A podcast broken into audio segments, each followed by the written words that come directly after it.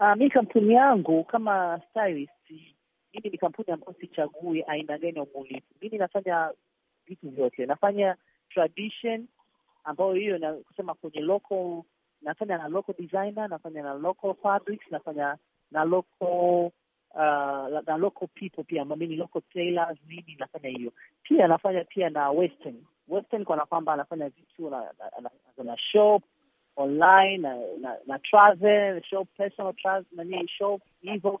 Kwa hiyo ni kitu ambacho mimi sina kwamba kusema kwamba nitabase sana kwenye aina gani ya looks ambazo labda kusema ni tradition pekee. Hapana, mimi ni mchanganyiko. Mimi nacheza na fashion tu, nacheza na mitindo basi. Kwa hiyo it doesn't matter kwamba mimi aina gani ya mtindo ambao unakuja kwangu.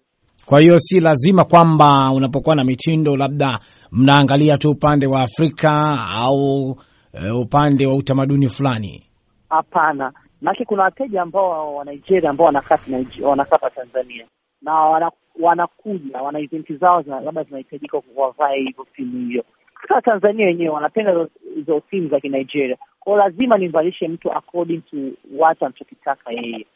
Sawa kabisa. Na pengine kwa sababu unafanya kazi mbalimbali na umeshakufanya kwa muda mrefu sasa, labda utueleze changamoto zako unazokutana nazo ukiwa hapo nchini Tanzania. Okay, Tanzania fashion ni kitu ambacho kina grow, kwa hiyo ni kitu ambacho kiukweli kabisa hakijakubalika kwa jamii ya watu wengi.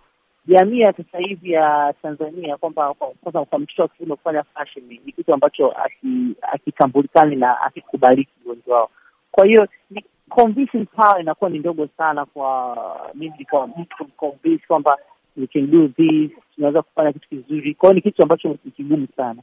Pili, uh, resource, kupata resource ni inakuwa ni ngumu sana kwa sababu uh, kuna baadhi ya vitu ambavyo tuseme uh, kwa nchi nyingine ambazo zimesha malighafi ambazo zimeshatumika kwa muda mrefu sana, lakini hata ukiangalia mpaka sasa hivi hapa Tanzania bado hazijafika hizo vitu. Kwa hiyo kwangu mimi inakuwa ni kazi ngumu katika kufanya kazi kwa timely hiyo kitu tu, na mpaka changamoto ambazo mbili tamaduni na, na, na yeah. Kuna kitu ambacho amekuwa kikizungumza sana kuhusu Tanzania kwamba Tanzania hakuna hata vazi kusema hizi ni vazi la Kitanzania au vazi la taifa. Unafikiri ni kwa nini? Tanzania ni kwa sababu tu ya nani, kuna makabila mengi, kuna kuna kuna mikoa tano zaidi ya mia moja ishirini na tano kuna makabila zaidi si ya mia ngapi sijui. Kwa hiyo hiyo, kwa hiyo kusema kwamba kila kabila tamaduni ya kuvaa. Wahaya wanavaa tofauti na wa, wa, wa Makonde, Wachaga wanavaa tofauti na Wanyakyusa wa kwa hiyo hii hapa contradiction yote hii nzima ya makabila ndio inasababisha tusipate vazi la taifa moja ambalo la kueleweka, kwa sababu maka, makabila ni mengi zaidi. Na pengine labda pia ukiacha makabila, kuna swala limezungumzwa kuhusu ku, kuangalia sana na kuiga sana magharibi. Hapana, uigaji wa magharibi ni kwanza kwanza hawezi kupush kwa kila kwa kila mtu kuvaa vile ambavyo nani Kiafrika. Kwa hiyo huwezi kumpushi mteja kwa kila yaani kila siku avae kile ambacho kisa ni Tanzania look, Tanzania look. Hiyo mimi ndio maana kwamba mimi am flexible, lakini pia uh, kuiga wa magharibi nao inachangia kufanyaje kutopata pia nafasi na kuharibu uh, vya kwetu. Hiyo pia naikubali.